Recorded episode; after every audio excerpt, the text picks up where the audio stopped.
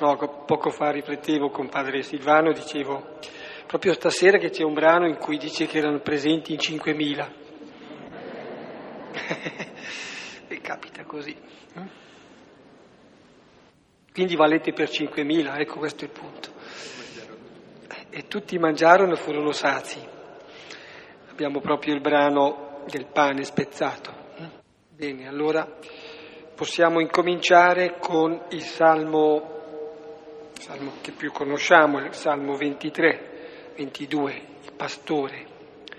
Signore è il nostro pastore, Signore è anche colui che come ospite munifico prepara una mensa. Nel nome del Padre, del Figlio e dello Spirito Santo. Il Signore è il mio pastore, non manco di nulla. Su pascoli erbosi mi fa riposare ad acque tranquille mi conduce. Mi rinfranca, mi guida per il giusto cammino, per amore del suo nome.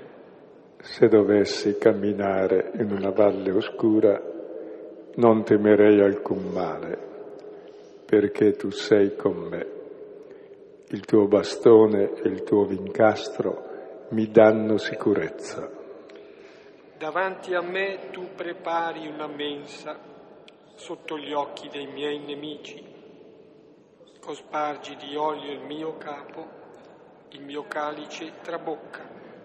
Felicità e grazia mi saranno compagne tutti i giorni della mia vita e abiterò nella casa del Signore per lunghissimi anni. Gloria al Padre, al Figlio e allo Spirito Santo come era nel principio, ora e sempre, nei secoli dei secoli. Amen. Ci sono due le immagini, le due le figure in cui è presentato Gesù che si candida appunto prima come pastore, cioè custode premuroso ed efficace, che si offre anche nel senso in cui dice Giovanni il capitolo decimo, ecco, offre la sua vita. E poi come ospite che prepara una mensa in un contesto di difficoltà, una mensa che è estremamente abbondante, profondamente ricca, ricca anche di significato.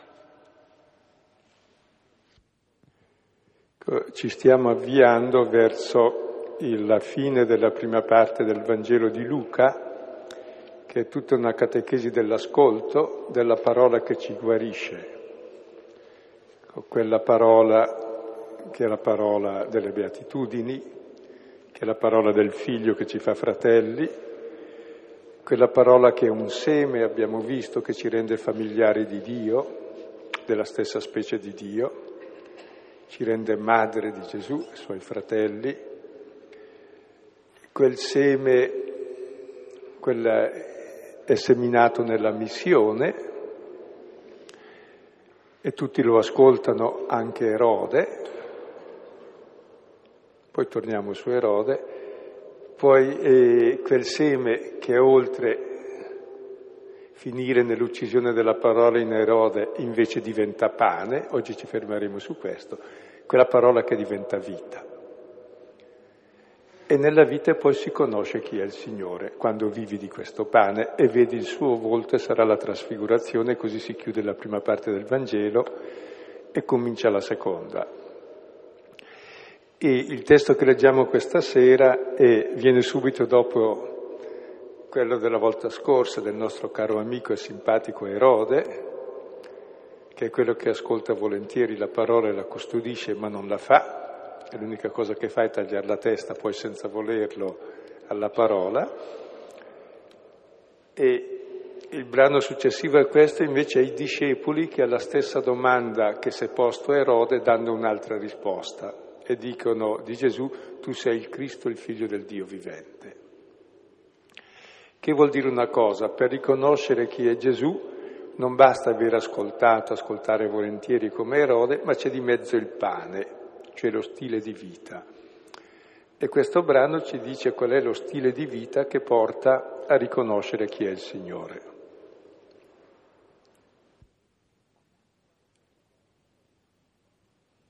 Leggiamo dunque dal Vangelo di Luca, capitolo 9, 10, 17. E tornati gli apostoli raccontarono a lui quanto avevano fatto e avendoli presi con sé si ritirò in privato verso una città chiamata Bethsaida. Ora le folle, saputolo, lo seguirono e dopo averle accolte parlava loro del regno di Dio e quanti avevano bisogno di cura guariva. Ora il giorno cominciò a declinare. Ora avanzatisi i dodici gli dissero Sciogli la folla perché andando intorno per i villaggi e per i campi si riposino e trovino grano, perché qui siamo in un luogo deserto. Ora disse loro, date loro voi stessi da mangiare.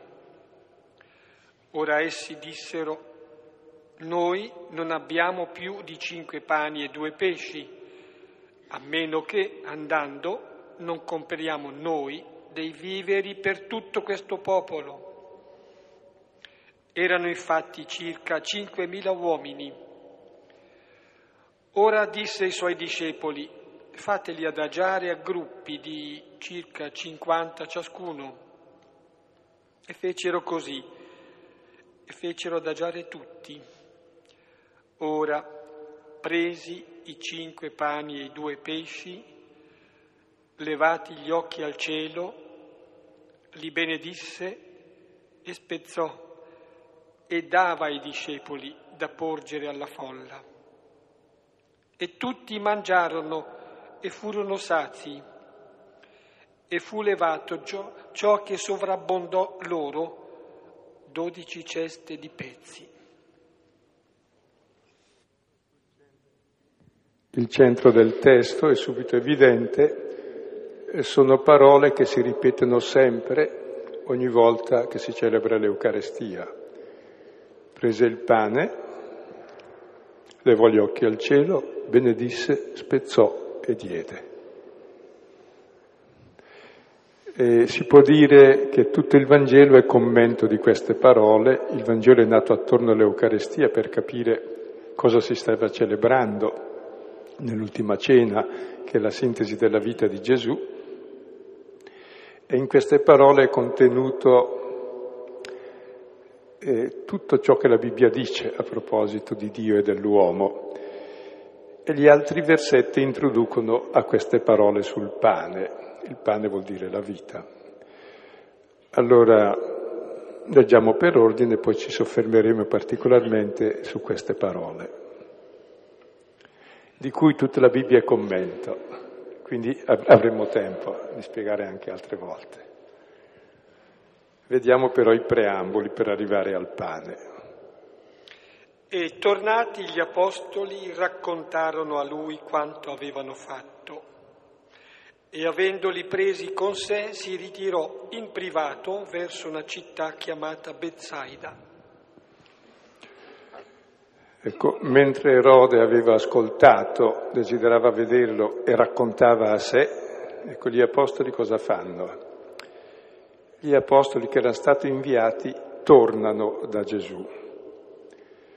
Ecco, il primo fatto fondamentale della Chiesa, e tutta la Chiesa è apostolica, è inviata, è di figli inviata ai fratelli, è che il nostro essere inviati non è andare lontani da Gesù, ma è, è tornare a Gesù paradossalmente ogni volta più lontani andiamo, più torniamo vicini a Lui. E difatti questi vanno e si raccolgono attorno a Lui e raccontano a Lui quanto hanno fatto, cioè confrontano la loro vita con quella di Gesù.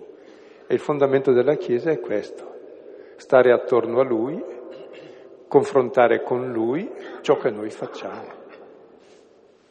Gli raccontiamo e sentiamo cosa ci racconta lui. Confrontare il racconto della nostra vita con la sua. Sì, forse si può anche pensare che eh, hanno reso un servizio alle persone a cui hanno portato l'annuncio, la buona notizia, però forse hanno reso un maggior servizio queste stesse persone riportando quasi, ecco, parlando di loro a Gesù. E credo che mm, sì, qualcuno riassume così un po' eh, si può parlare alla gente di Dio, ma si può parlare anche a Dio della gente, capite? È una, una forma di circolazione eh, virtuosa, vitale. E poi perché hanno raccontato, hanno parlato di Gesù alla gente? Perché la gente aderisse a Gesù. Allora il fine anche di ogni missione è ritornare a Gesù, aderire a Gesù e confrontare la propria vita con Lui. E non è che l'Apostolo è uno che dice dico quel che dovete fare, poi io non lo faccio. No, gli Apostoli sono i primi che fanno quello che dicono.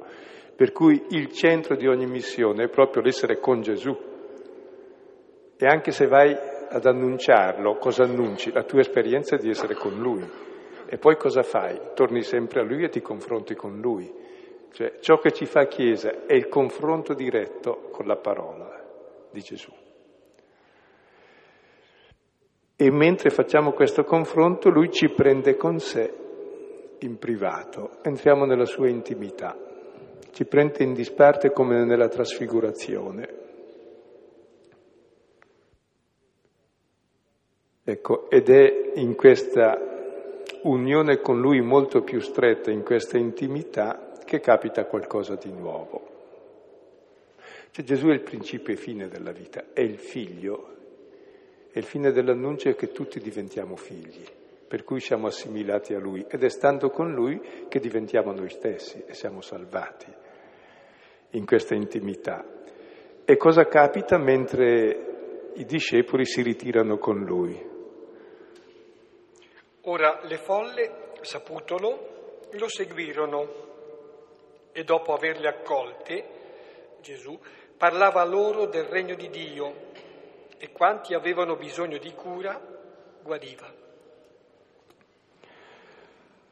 Ecco, hanno fatto tante cose gli apostoli, sono andati in giro. Il loro ritirarsi attorno a Gesù ha molto più successo di ogni loro missione. Proprio mentre si ritirano, le folle sanno e cosa fanno? Lo seguono. Cioè, voglio dire, quando è che le folle seguiranno il Signore? Non quando noi andiamo ad annunciare loro il Signore, ma quando vedono che noi seguiamo il Signore. Cioè, non è che dobbiamo fare propaganda per Dio, non ne ha bisogno. Se però noi davvero lo seguiamo e stiamo con Lui, siamo persone nuove e la gente dice ma è interessante essere così.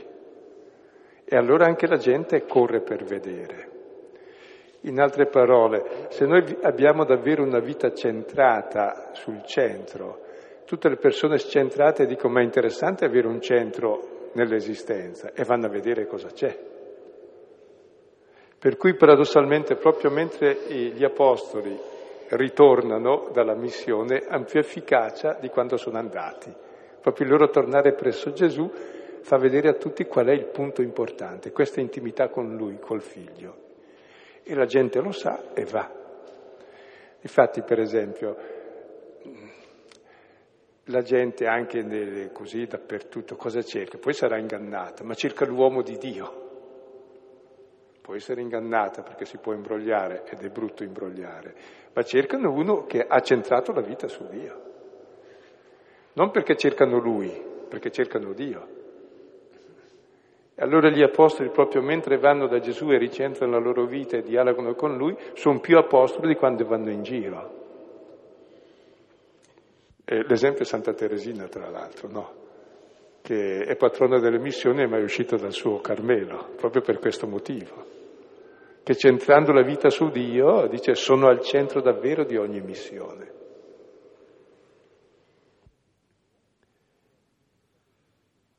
Voglio sottolineare il fatto dell'accoglienza da parte di Gesù.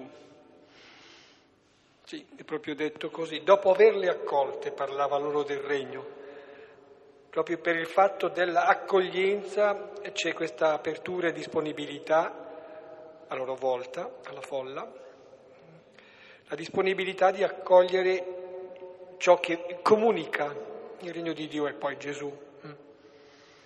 Quindi accolgono Lui, avendo Lui per primo accolto loro. E Lui guarisce chi ha bisogno di cura. Si prende cura, fa della terapia, ma si prende a carico le persone. Termine questo. Ecco, e queste parole danno l'inquadratura di tutta la scena che segue, cioè questo confrontarsi con Gesù, questo ritirarsi con Lui, questo essere accolti da Lui. E Gesù li accoglie appunto parlando del regno, e il regno di Dio cos'è? Beati voi poveri perché vostro è il regno di Dio. È il discorso delle beatitudini, quella è la parola. E quanti avevano bisogno di cura li guariva. È questa parola che ci guarisce dalla mentalità di Erode e che permette che viviamo la parola invece di ammazzare la parola.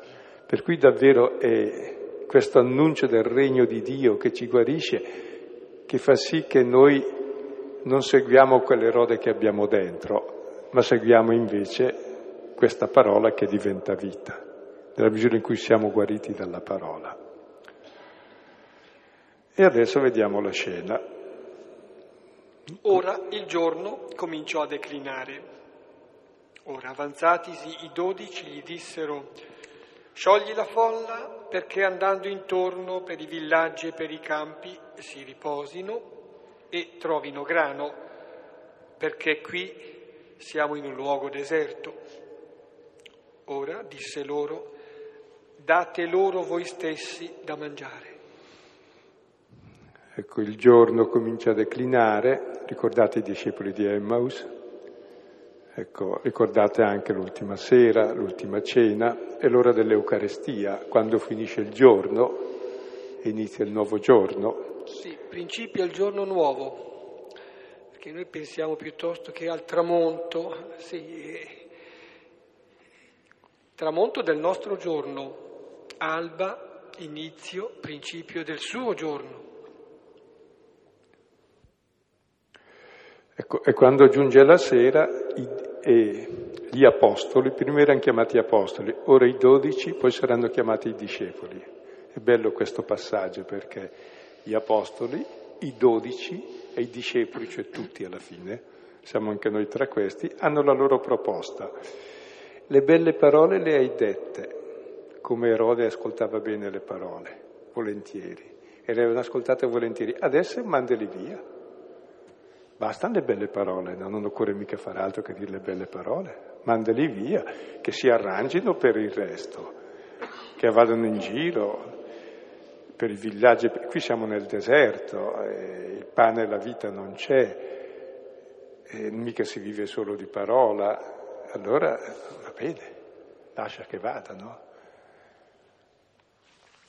Cioè, capite che c'è qualcosa di molto simile a quello di Erode? La bella parola c'è, l'ho sentita, però la vita è un'altra cosa. Adesso si chiude, ognuno a casa sua, mandali via, se no ci mangiano noi. Cioè in fondo gli apostoli sono ancora nell'economia del comprare e del vendere, ognuno ha le sue cose, loro le loro provviste ce le hanno, cioè noi ci mangiamo le nostre e gli altri si arrangino, no, più o meno come facciamo anche noi bravi cristiani, no, che sì, alla fine le belle parole le ascoltiamo, poi ognuno, ognuno a casa sua si sciogli, dice, o congeda, lascia, disperdi, mentre invece il bene eh, ha una tendenza opposta, raccoglie, unifica, armonizza. Sciogli, mandali a casa, mm. che si riposino, poi comprino da mangiare. Eh. Ecco, contro questa proposta di mandar via, Gesù ha un'altra proposta, date. La proposta è s'arrangino, noi abbiamo già preso quel che ci serve, ce l'abbiamo e ce lo teniamo, s'arrangino, ognuno si tenga il suo. Qui c'è la proposta, date, un imperativo. Cioè all'economia del comprare e vendere del possesso si sostituisce l'economia del dono, date. È la nuova economia che rende possibile la vita, perché la vita c'è perché c'è il dono, perché mia mamma mi ha dato la vita, perché i miei genitori mi hanno dato di crescere, perché tutti quelli che mi hanno aiutato, tutti...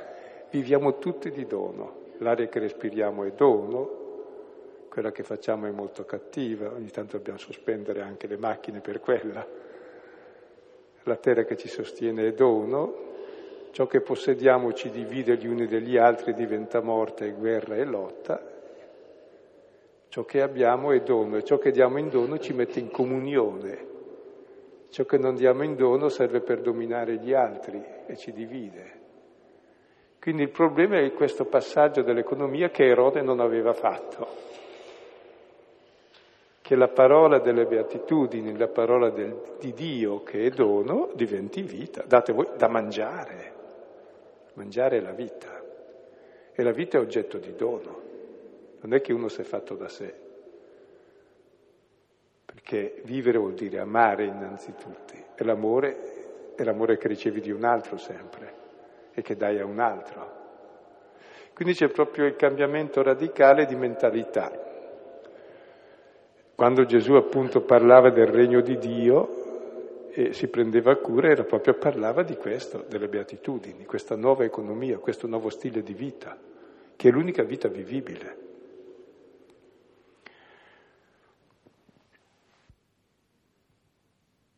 Sì, ci si nutre per il dono. Più innanzi lo vedremo anche in modo più esplicito nel capitolo quindicesimo che non è che arraffando ci si nutra, solamente ricevendo quando viene donato, quello nutre, fa vivere.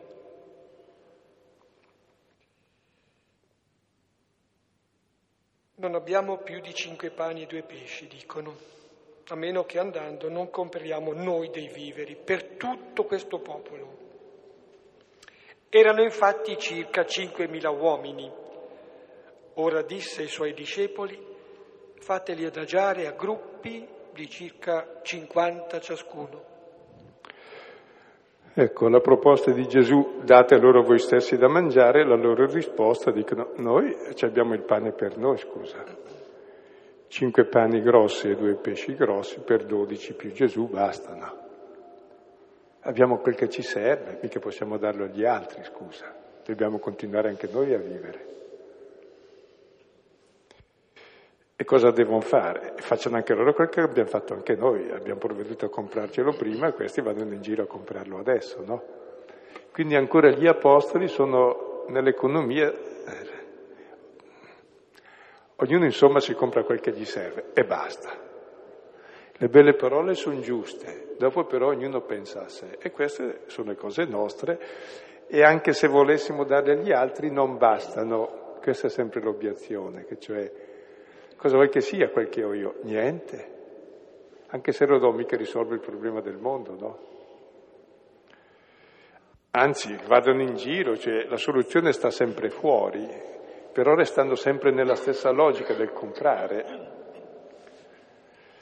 E Gesù invece è di un altro parere. E si specifica che erano circa 5.000 uomini e perché questo 5.000? Se voi vedete gli atti degli Apostoli al capitolo quarto, al versetto quarto, si parla della prima comunità cristiana che erano 5.000 e si dice esattamente come vivevano 432 e 242 seguenti. Vivevano appunto nella preghiera, nella dottrina degli Apostoli che raccontano la vita di Gesù e nella comunione fraterna che vuol dire condividendo il pane, condividendo la vita. Cioè la prima comunità cristiana viveva davvero il dono del pane, l'economia del dono. Ciò che celebrava nell'Eucarestia era ciò che viveva nella quotidianità. Non è che noi celebriamo nell'Eucarestia Gesù prese il pane, benedisse, lo spezzò e lo diede. E noi invece poi quando viviamo, dopo aver celebrato l'Eucarestia, prendiamo il pane, lo arraffiamo ce ne impadroniamo, ce lo mangiamo da soli o lo accumuliamo per averle privandone gli altri. Si specifica che erano 5.000, cioè la comunità cristiana è quella che vive questo pane. Altrimenti vive il pane di Erode, il banchetto di Erode, che è quello che dà la morte alla parola. E Gesù dice ai suoi discepoli fateli adagiare. E si, si pranzava normalmente a mezzogiorno non adagiati, seduti, ci si adagiava la sera per passare la notte nei banchetti solenni proprio. Quindi vuol dire che questo è un grande banchetto che ormai comincia. Il banchetto nel deserto richiama quando Dio diede la manna nel deserto. Potrà Dio dare il cibo nel deserto? Anzi, dei dettagli in eh, Marco dicono li fece adagiare sull'erba verde, il deserto fiorisce ad aiuoli li fa adagiare poi, sull'erba verde. Cioè quando si passa dall'economia del possesso all'economia del dono, il deserto fiorisce. Perché quando cominciò il deserto? Quando Adamo per primo, invece di accettare come dono l'essere uguale a Dio, vuole possedere l'eguaglianza con Dio, che già l'aveva come dono. E finì dal giardino al deserto. Ogni volta che noi torniamo invece dal possesso al dono, torniamo dal deserto al giardino. Così questa terra, se noi la viviamo con la categoria del possesso, riusciamo a distruggerla e, l'ho già detto più volte ma lo ripete, adesso riusciamo a distruggerla per 6.000 volte e lo faremo presto tardi. Se invece passiamo all'economia del dono, che quel che c'è serve non per dominare gli altri per distruggerci, ma per condividerlo e vivere da figli e da fratelli, allora questa terra diventa un giardino. Questa terra. Invece dell'inferno diventa il paradiso. E qui la prefigurazione del paradiso, quel che viviamo nell'Eucarestia, che però il cibo che mangiamo nell'Eucarestia è quel di cui viviamo tutta settimana. Non è che celebriamo una cosa e poi viviamo il contrario. Se no, come dice Paolo ai Corinzi, voi mangiate e bevete la vostra condanna, perché mentre celebrate che il Signore ha fatto così, cosa fate? Esattamente il contrario. Fateli adagiare a gruppi. Ecco, diventa un popolo ordinato questa folla.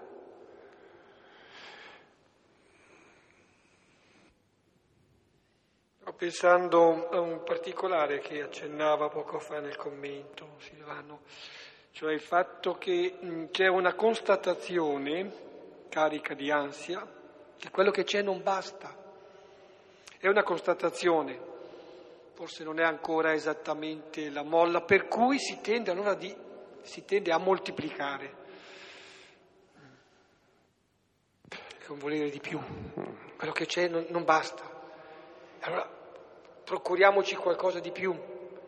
E qui si innesca allora vabbè, qualcosa che è senza fine, una rincorsa. E tra l'altro, se voi guardate il titolo sulla Bibbia, c'è scritto moltiplicazione del pane. Se voi notate nel testo non c'è scritto moltiplicazione. Non c'è nel sostantivo né il verbo. C'è divisione. È un'altra operazione confondere l'una per l'altra è grave. So, una volta si sottolineava, credo col rosso, col blu, non lo so. Ecco, grave errore. Sì. Difatti l'errore che facciamo noi è credere che moltiplicando i beni e assommandoli si viva meglio. I, ven- I beni invece è condividendoli e non sottraendoli agli altri, ma a sé, comunicandoli agli altri, che diventano vita. Ed è astuto dire che Gesù ha moltiplicato i pani, siccome io non so moltiplicarli sono esonerato. No, Gesù ha diviso il pane, questo sono capace anch'io. E il miracolo avviene se divido il pane, perché circa la moltiplicazione, guardate, noi ne abbiamo d'avanzo di pane. Mi ricordo che quando commentavo questo testo nel 70 a Milano, risultava che a Milano buttavano via, credo, 800 kg di pane al giorno allora. Ma era mille, mille, ricordo io. Mille? Sì, ah. mille ogni giorno, allora. Che era niente, 35 anni, 36 anni fa. Mille quintali. Mille quintali. Quindi non è che manca il pane e siamo sazi, no, perché ciò che sazia non è il pane, è qualcos'altro. Ciò che sazia è la relazione, è la qualità di vita. E più hai dei beni, più sei solo, più sei, solo, più sei isolato. A meno che i beni servono come luogo di comunione di condivisione, che è un'altra cosa. Tutte le guerre, le ingiustizie, le miserie del mondo, non è perché mancano i beni, ce n'è d'avanzo. E guarda caso, soffrono proprio quei popoli che hanno più beni normalmente. Perché se per caso un, un popolo africano ha dei pozzi di petrolio è finita, lì non c'è più pace, perché servono agli altri. Per cui proprio eh, il problema è questo passaggio, se no restiamo sempre nel banchetto di Erode e non conosciamo mai chi è il Signore. Anzi, lo ascoltiamo volentieri, però al momento giusto tagliamo la testa, non lo riconosciamo. E i discepoli... Piccola osservazione ancora, no, stavo pensando proprio che si dice che questo brano, questo fatto, questo racconto, prelude all'Eucarestia. Che strano. Qui intitolato Moltiplicazione dei pani. L'Eucarestia si chiama lo spezzare del pane. Quello è rivelato, diciamo, è parola di Dio, così è contenuta così nella parola che è della Bibbia, nel Vangelo. Il titolo non è nostro, cioè non è di Dio, è nostro, il titolo qui della moltiplicazione. Coraggio. Allora, questa sera saltiamo il versetto 16 che è il centro di tutto, lo spieghiamo la volta prossima anche agli altri e spieghiamo gli altri due e lasciamo il centro ancora intatto perché è importante entrarci lentamente. Così fecero e fecero adagiare tutti. Cosa avranno pensato gli apostoli? Bah, forse li facciamo adagiare poi noi ce ne andiamo mentre stanno seduti tranquilli perché è difficile mandarne via 5.000, però noi siamo in 12 possiamo andare via noi, già c'è buio un po'. Noi il pane ce l'abbiamo, se no ci mangiano adesso. Comunque hanno obbedito. E poi c'è l'episodio che conosciamo, Gesù che prende i cinque pani, i due pesci, leva gli occhi, benedice, spezza e dava e non diede come sta scritto in molte traduzioni. Non so se... Sì, diede, sì, traduzione c'è diede. C'è una differenza perché diede vuol dire che diede e basta, dava, continua a dare da chi? Ai discepoli. Sono i discepoli che poi offrono alla folla, cioè siamo noi che riceviamo questo pane, questo dono e lo facciamo circolare. E ancora adesso continua questo dare, questo dono, che è appunto l'Eucarestia, è il corpo, è la vita del figlio, perché quel che Gesù fa qui è il senso di tutta la sua vita. Cosa ha fatto Gesù? Ha preso tutto dal Padre, è figlio, il figlio prende tutto dal padre. Cosa fa di ciò che ha preso del suo essere figlio? Non ne fa oggetto di possesso, come dice la lettera ai Filippesi, ma cosa ha fatto? Ha donato la sua vita a tutti i fratelli, in modo che tutti diventino figli. Quindi quel che celebriamo nell'Eucarestia è proprio il senso compiuto della vita di Gesù, ma poi è il senso compiuto di tutta la Bibbia. Tutta la Bibbia vuol portarci a scoprire che Dio è Padre, che noi siamo fratelli e che non dobbiamo fare come Adamo che prese ciò che era donato. Disse mio, me lo tengo e me lo gestisco io e si divise da Dio e poi si divise dalla donna e poi la donna dall'uomo, poi il fratello dal fratello e avanti comincia tutta la storia di divisione e di lotte. Qui invece ciò che prende è il luogo di comunione col Padre e di comunione coi fratelli, tutto cominciando dal suo corpo, il pane, la vita. Lo vedremo la volta prossima ogni singolo aspetto di questo. Questo è il nuovo tipo di vita che è il contrario appunto di quello del banchetto di Erode ed è quel tipo di vita che mi fa conoscere chi è Dio. Al di fuori di questo tipo di vita non conosco chi è Dio, anche se so tutto il catechismo, anche se vado a messa tutti i giorni, ma se non vivo di questo pane non mi alimento di questo pane, nella misura in cui posso, chiaro, nessuno è perfetto, io non conosco chi è il Signore. E il risultato di questo pane qual è? Leggiamo l'ultimo versetto. E tutti mangiarono e furono sati, e fu levato ciò che sovrabbondò loro, dodici ceste di pezzi. Ecco, a questo banchetto tutti mangiarono. Se noi cominciamo invece dall'economia del possesso a instaurare l'economia del dono, tutti mangiano, tutti vivono. Non solo vivono come animali, ma vivono anche come popolo ordinato, come società. Vivono, mangiano e sono sazi. Cosa vuol dire essere sazio? Noi mangiamo certamente, il problema è come mantenere la linea, perché non siamo mai sazi, il nostro cibo non sazia,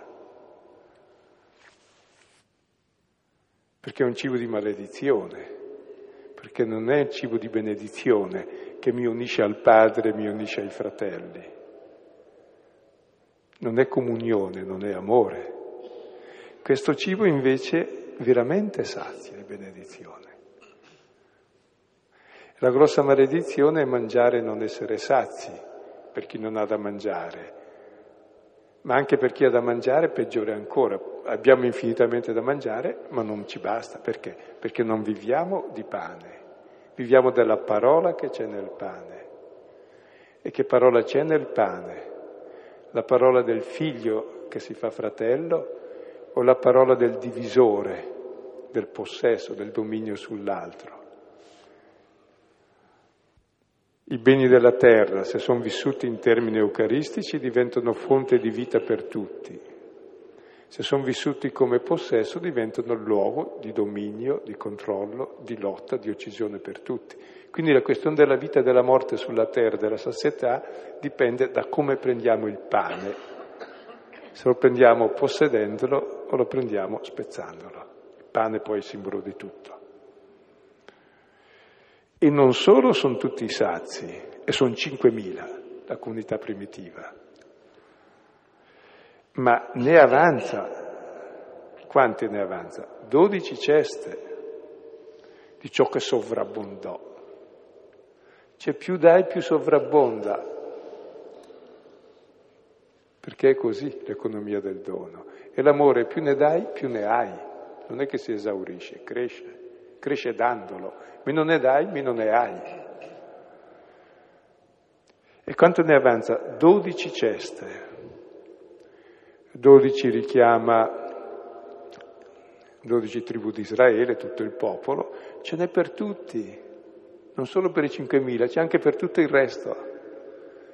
Dodici richiama anche i dodici mesi dell'anno, ce n'è per sempre perché questo è cibo di vita eterna, è Dio stesso presente sulla terra che si media in ogni briciola di esistenza, se vissuta come dono, come amore, come condivisione, è già vita eterna ogni piccolissimo istante che viviamo. È già sazietà e vita eterna, che basta per tutti, 12 tribù, e basta per sempre, e ne sovrabbonda sempre, senza fine. Ecco, questo testo appunto ci introduce poi al successivo che è il luogo dove conosciamo il Signore.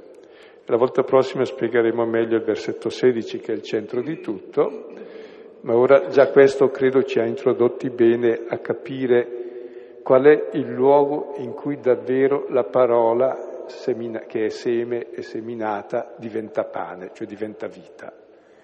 Diventa vita appunto nella misura in cui ci raccogliamo attorno a Gesù, cui ci lasciamo prendere con Lui, confrontiamo la nostra vita con la sua, ascoltiamo la parola del Regno e poi nel momento decisivo, invece di seguire la proposta nostra, che come quella di Erode, le belle parole va bene, poi la vita è un'altra cosa, no.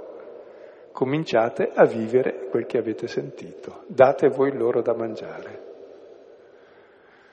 si fidano, per modo di dire, non sanno cosa succede e poi capita l'imprevisto. Ecco, quell'imprevisto che fa sì che tutti mangiano e sono sazi e ne avanza per tutti e per sempre. Ecco, questo imprevisto è il pane che abbiamo sempre presente, è il pane di cui viviamo, è quel pane che è l'Eucarestia di cui tutti i Vangeli sono commento ed è quel pane sul quale ci fermeremo poi la volta prossima in modo più specifico. Sento di consigliare allora semplicemente due testi che sono poi la, diciamo, l'istituzione dell'Eucarestia, primo, eh, che è nel Vangelo di Luca, capitolo ventiduesimo, sono due versetti solamente, Luca 22, 19 e 20, e poi invece in Giovanni questo miracolo del pane spezzato, capitolo sesto, e lì sono versetti più consistenti, certamente. Sì, ma ci sono altri, ma credo per la volta prossima forniremo altri ulteriori, sia dell'Antico Testamento come del Nuovo Testamento. Direi di portare l'attenzione su due, queste due indicazioni, l'istituzione dell'Eucarestia e il Giovanni al capitolo sesto. Terminiamo qui mangiare che mi, mi, risuona più come un date proprio voi stessi, siete voi il loro cibo. È proprio questa mettere in gioco se stessi che, eh, ci permette di, di, ricevere, di dare e soprattutto di capire eh, gli altri e quello che Dio vuole da noi. Quindi è proprio una, non è un'azione eh, il dare qualcosa agli altri, ma è proprio mettersi in gioco, eh, rinunciare a se stessi in sostanza. È vero che dietro ogni dono uno dona se stesso, poi in questo caso la traduzione italiana è meglio dell'originale greco. E spiego perché date loro voi stessi, in greco quello date voi, quel voi stessi è soggetto quindi nominativo se no sarebbe in accusativo. In italiano invece è uguale, sia che sia soggetto sia che sia oggetto, quindi è più in, in Italia, in italiano date voi stessi, mentre in greco non c'è l'equivoco, cioè voi stessi date loro da mangiare. Però è bello questo equivoco perché è vero, in fondo Gesù ha dato se stesso.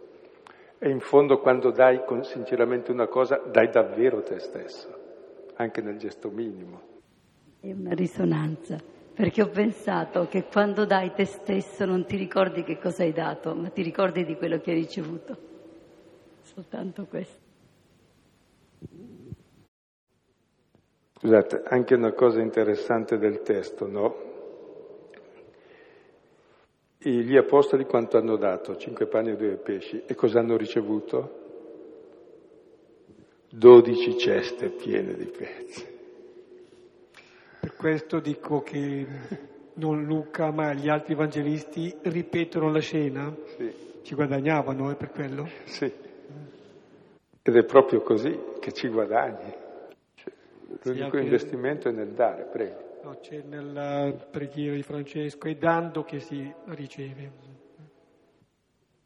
Provate a mettere in connessione questo brano col Vangelo di ieri, quando Gesù fu tentato di fare delle pietre pane. C'è in fondo da avere in mano, di possedere il pane, tutti i beni della terra, e così possedendo tutti i beni della terra avrebbe risolto il problema di tutti. Gesù invece fa esattamente il contrario, non possiede i beni, diventa lui pane, si dona, non possiede ma dona. E provate a vedere anche una cosa fondamentale, anche adesso si sta parlando molto di scontro di culture, di religioni, di cose che mi interessano abbastanza poco, però mi interessa molto una cosa, che quello che Gesù, abbiamo visto ieri nel Vangelo, scartò come tentazione, cioè il possedere cose, pane, cioè i beni, il pane è la figura di tutto ciò che garantisce la vita, il possedere Dio, fare miracoli. e l'avere il dominio sulla terra, tutti i regni della terra, no. Gesù ha scartato queste tre cose come tentazione perché lui non possiederà il pane, si farà pane. Non possiederà Dio, si abbandonerà al Padre con fiducia, non possiederà nessun dominio sulla terra, lui sarà re di tutta la terra dando la vita per tutti. Ora, esattamente, mediamente, noi cristiani potremmo anche farci musulmani di qualunque altra religione, perché? Perché tutte le religioni cercano il successo, il potere, il denaro, per difendere Dio le guerre sante, le crociate. Ecco, le abbiamo fatte anche noi, le facciamo anche noi ancora, ma noi sappiamo che il Vangelo è contrario. Guardate tutti gli altri testi di tutte le altre religioni, più o meno sono su quella linea. E questo è, e questo è il modo diabolico di diffondere il regno di Dio, cioè esattamente il contrario del regno di Dio. E noi cristiani normalmente anche siamo su questa linea, per cui varrebbe la pena invece che parlare male dei musulmani ci circoncidiamo anche noi che almeno siamo come loro, ma non disonoriamo il cristianesimo, che segue un'altra via, segue la via non del possesso ma del dono, non del dominio ma del servizio, non del potere ma dell'amore, in tutto le relazioni. Per questo che è importante anche essere coscienti di queste parole, perché normalmente anche noi cristiani viviamo il cristianesimo come una religione qualunque. Noi difendiamo la nostra, no, il nostro Dio non ha bisogno di essere difeso, è morto in croce, ha dato la vita per tutti e ancora siamo preoccupati come difenderlo e come avere il potere per difenderlo, anche in politica, anche eh, in tutti i campi. Eh. Povero Dio se ha bisogno di essere difeso. Ha bisogno invece di essere difeso l'uomo debole, la donna, il bambino, l'immigrato. Questo sì che ha bisogno di essere difeso, perché questo è il nostro Dio ora sulla terra. Ecco, quando capiamo queste cose entriamo un po' nel mistero dell'Eucaristia che celebriamo e cominciamo a diventare cristiani. Mentre possiamo essere cristiani di tutte le organizzazioni, anche essere preti, anche più su dei preti, e non avere lo spirito di Cristo. Come gli apostoli, vedremo nel capitolo 9 ancora, alla fine di questo capitolo, Gesù dirà a Giacomo e Giovanni, che sono i primi due cardinali importanti, perché Pietro era il Papa, dice, non sapete di che spirito siete. Quando dicono che scende il fuoco, no? Perché un villaggio aveva rifiutato Gesù, dice eh, ci hanno rifiutato, lo mandiamo il fuoco e li distruggiamo così imparano.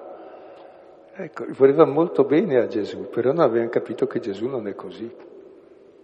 Se così sono i nostri migliori rappresentanti, pensate noi, poveretti.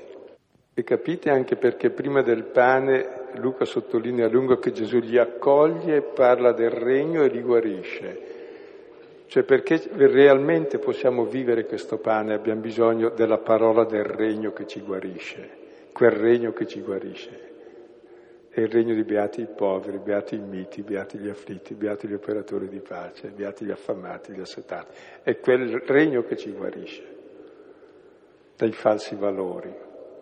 Allora possiamo capire che il vero valore non è possedere ma dare, non è dominare ma servire, non è aver Dio in tasca, aver Dio nelle mani, ma sì, Dio ce l'abbiamo nelle mani perché si è messo nelle nostre mani e possiamo metterci anche noi nelle sue mani. Quindi cambia tutto il rapporto proprio con Dio, con le cose, con le persone. Ci fermiamo qui, ma anche mi viene in mente di raccomandare, sì, sottolineare il fatto che durante questo periodo, iniziata la Quaresima, prestare attenzione maggiore, accoglienza, ascolto alla parola. Padre nostro che sei nei cieli, sia santificato il tuo nome, venga il tuo regno, sia fatta la tua volontà, come in cielo, così in terra. Dacci oggi il nostro pane quotidiano, rimetti a noi i nostri debiti, come noi li rimettiamo ai nostri debitori e non ci indurre in tentazione, ma liberaci dal male. Amen. Nel nome del Padre e del Figlio e dello Spirito Santo. Amen. Buonanotte, arrivederci.